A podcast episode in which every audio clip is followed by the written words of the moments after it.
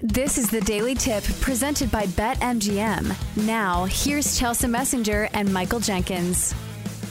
Flat out incredible thus far in the tournament. They are your favorites at plus 350, followed by Houston 4 to 1, UCLA plus 750, your Longhorns, Jenks, at 9 to 1, Mm. UConn 9 to 1 as well, and uh, Creighton at 10 to 1. When you hear those plays, uh, first of all, what do you think of Texas at 9 to 1? I think Texas has a real shot here. And I don't think they're going to win it, but if you're looking for value, look, Texas is playing really good basketball. And I have to give Rodney Terry a lot of credit because once Chris Beard was fired from his job and Rodney Terry took over, we saw the defensive metrics for Texas start to drop a little bit because that's Chris Beard's specialty, right? It's defense. But now that defense is tightened up again, and Texas is playing a better form of offense. Penn State gave Texas a serious run, and Texas can beat you in a lot of different ways. And what Penn State was doing was saying, "All right, if you're going to beat us, you're going to have to you're going to have to beat us on the perimeter. We're not going to let you get to the basket, and we're not going to let you take three point shots." And Texas shot what 62% from the perimeter. Texas can beat you in a lot of ways, and at nine to one. I mean, they're playing their best basketball the season. That's what you want to be doing this time of year. Penn State was no joke, by the way. Like, don't sleep. Penn State had a very good basketball team, and a lot of people were on the Nittany Lions. So, from a value perspective, I like Texas a lot. I don't think they win it, but at nine to one, I'm definitely putting a sprinkle on that. I think they, I'm not going to say they have an easy path, but compared to some of the other paths that Oh, these yeah. teams have to go through, uh, up next they have Xavier. And if they win that, they'll be facing the winner of Houston and Miami because that goes into it too is your path to the the championship because I do like Creighton. I think they're a great team, but if they beat Princeton, next up will be the winner of Alabama and San Diego State. So right now we're looking at that South region and Jenks, I think the one team that has looked just flat out unbeatable, well, obviously they've won every single game, but it hasn't even been close, is Alabama. So is there a wager that we can make that kind of uses that information to our advantage? Because this is definitely built into the number. Right right now, Alabama minus mm-hmm. 150 to make the final four. Is that a bet that you would make? You know what? I think I would. I think I would just because Alabama has not been challenged. My only question with Alabama, Chelsea, is how the Crimson Tide will react when they're Mhm. challenged. Because thus far, they just haven't been. Like nobody has challenged, and nobody, it's not just in this tournament, by the way. Like nobody has challenged Alabama in a while. They've gone, what? How many straight games is it now? What, five straight games winning by at least 10 points? Like they, nobody mm-hmm. has come close to Alabama. So the only real question for me is, okay, when they get in a tight spot, how will they react? But I don't know in this region if they will be challenged. I mean, they're the number one overall seed for a region for a reason. And, and how about this? This is what got me. When they played Maryland, I read this stat and it really stood out to me. And it tells you how well they're playing across the board right now. Alabama against Maryland had the largest win ever in the tournament by a team that shot less than 40%. So that's when you talk about other aspects of the game, including defense mattering. Alabama did not shoot the ball well, still won by 22. So what happens when they start shooting the ball well? They're a lot deeper than we give them credit for. We focus on Brandon Miller. They have a lot of guys who can make plays. So I think I'm talking myself into this bet. It's right there on the threshold at minus 150. I don't think I'd lay more than that, but around there, I'd take a stab at it. Yeah.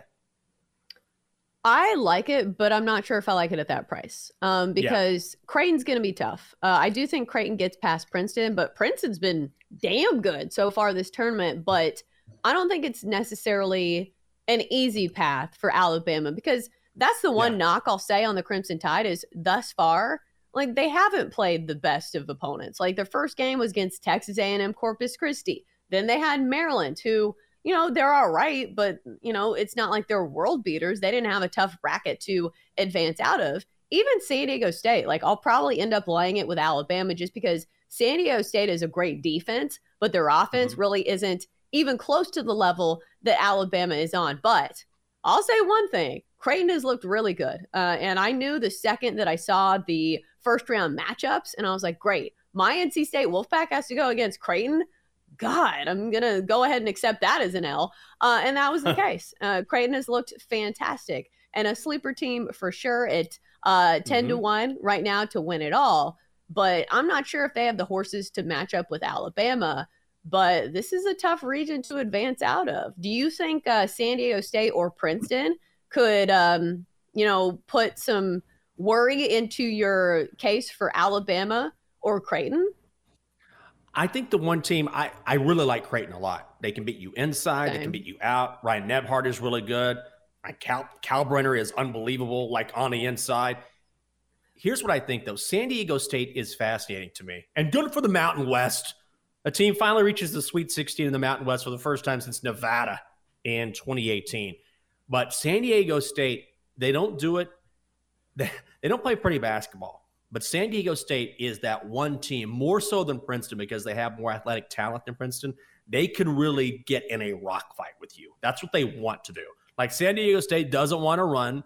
They don't care about playing pretty basketball. What they want to do is D you up, and they're one of the best defensive teams in the country. They want to D you up and make you take bad shots and slow things down and get into a rock fight with you. And then they're like a boa constrictor. They just want to slowly, slowly like suck the life out of you. Like at the end, you're missing shots. They bullied you a little bit. They played great defense. That is a formula that I think can work well against some of these teams. So just I, I can't make a bet on San Diego State to make the Final Four, but I can see them the way they're playing right now, maybe finding a way to slow down Alabama and get them into that matchup where they disrupt the Crimson Tide's rhythm. I don't know though. If it was any other team, I would agree with you.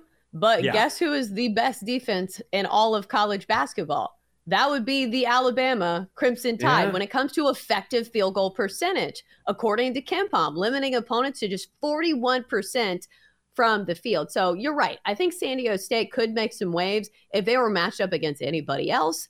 But God, they drew the worst matchup of anybody uh, so far in this tournament. So I think that's going to be the downfall of San Diego State for me. Let's talk about Princeton for a second. Double D absolutely loves Princeton, uh, but a tough matchup here against Creighton. Do we think Princeton stands a chance against this Creighton team?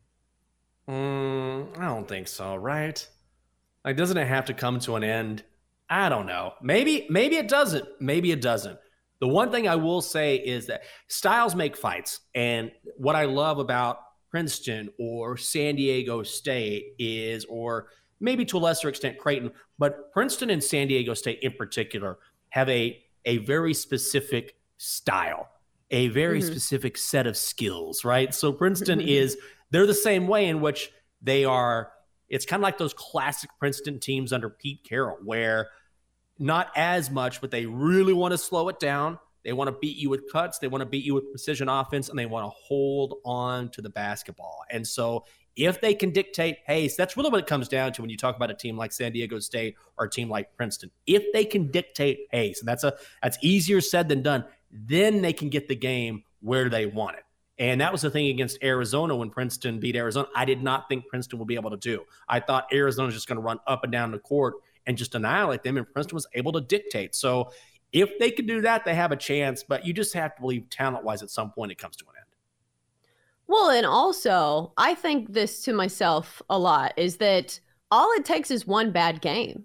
Like you can mm-hmm. look at the numbers all you want, but that's not how March Madness works. Like sometimes the shooting's just not there, and sometimes, yeah, uh, you know, guys just aren't playing their best level of basketball. So for that reason, you know, you have to expect the unexpected when it comes to March Madness. But I was just talking about this we are not uh, just squarely focused on brackets here. We are focused on betting. So going back to that Princeton and Creighton game, Princeton's getting nine and a half. I think that changes the conversation for me because yes, uh, Creighton's looked unstoppable, but still, we see these underdogs make these runs in the NCAA tournament to where even if they lose, like they're getting these huge numbers and yeah. they're covering. We saw it with Fairleigh Dickinson. Every single game, you know, when they were actually in the legitimate tournament, like not the first four, they were getting double digits and they covered in both of those games, uh, including last time out against uh, FAU. They were getting what, 15 and a half? Do you think this is the case for the Princeton game where it's just a case of too many points and you ride the hot team? I do, but I also think this is where you have to be careful and I need to look at this game more closely. But at some point, teams sort of revert to who they are, right? And nothing against Princeton because, again, Princeton has been playing well. And first blush, yeah, this seems like way too many points. I mean, I'm seeing a 10 in some spots. You're thinking double digit points with a team that's beating Arizona and Missouri. But also, when I see a line, to immediately jumps out take Princeton, take Princeton. And maybe it's the right side. But when I see a line this large, then it makes me think, all right, well, now I need to take a hard look the other side and whether or not this is a bad matchup for the Tigers because at first glance it seems way too big, way too big. Oh, for sure. And I think I would lean towards that side. Like I am not going to be taking Creighton laying 10. Like the only side I would consider is Princeton like getting the nine and a half, getting mm-hmm. the 10. Uh, maybe it's a no play, but still that's the side I would be looking at. All right. So next up, the question is, do you think the national champion can come out of this region? Ooh, yeah, absolutely. There's no reason why not, right? I mean, you're talking about the best player in the or the best team in the tournament in Alabama. Mm-hmm. So, and here's what I think too. I think I think I really like Creighton a lot. Like I, I, San Diego State is a team that interests me because of their defense, because I think if they can trick you into playing the way they want to play, they can do some damage. But ultimately, Creighton is a team that, first of all, Greg McDermott is a very good head coach. Number two, they can beat you inside and out. And so when you have a team that can beat you in different ways, like that's that's the problem with some of these teams is they got one way to beat you and it has to play out perfectly. With Creighton, that's not necessarily true because they got Kalkbrenner on the inside and then they've got Nembhard on the outside and they've got a coach who has been there before. And so there's different ways that they can scheme to end up you know, advancing and moving on. And, and, it's a team we don't talk about a lot. We don't know a lot about Creighton compared to the Blue Bloods, but I do think that Creighton is a is a live one here. Although Alabama is clearly the favorite, but yeah, I absolutely think when you've got Alabama and a team that's playing as well as the Blue Jays right now, why not? Well, and also if Creighton beats Alabama, like what a statement that would make. Like yes. if they can do that, they absolutely have a chance to win it all. So maybe you take Creighton before the fact at 10 to 1 over at BetMGM to win it all. Because uh, I was looking at Final Four odds as well. And Creighton is only plus 170. I think at that price, like I'm not really interested because won't they be probably like plus 120 or at least plus money against Alabama in the next yeah. round? Like it doesn't seem like a be. good number. No, I don't think so either. No, I think you're right on that. I don't think I would play that either. Like there's not I don't think there's enough value there to make that play. Okay, so finally, Alabama mm. plus 350 to win it all. Is this worth looking at? Yeah, it is, right? Don't I don't I, I feel like it's such an easy answer to give, but it, there's no one yeah. playing better than Alabama right now. There's just not. End of story. There's it's the easy answer, everyone. But it's warranted. You're right. Like yeah. they have all the factors: the defense, the offense, the star guard, and Brandon Miller. But uh, we'll see. We shall see. For more, listen to the Daily Tip presented by BetMGM. Weekday mornings from 6 to 9 Eastern on the BetQL network, the Audacy app, or wherever you get your podcasts.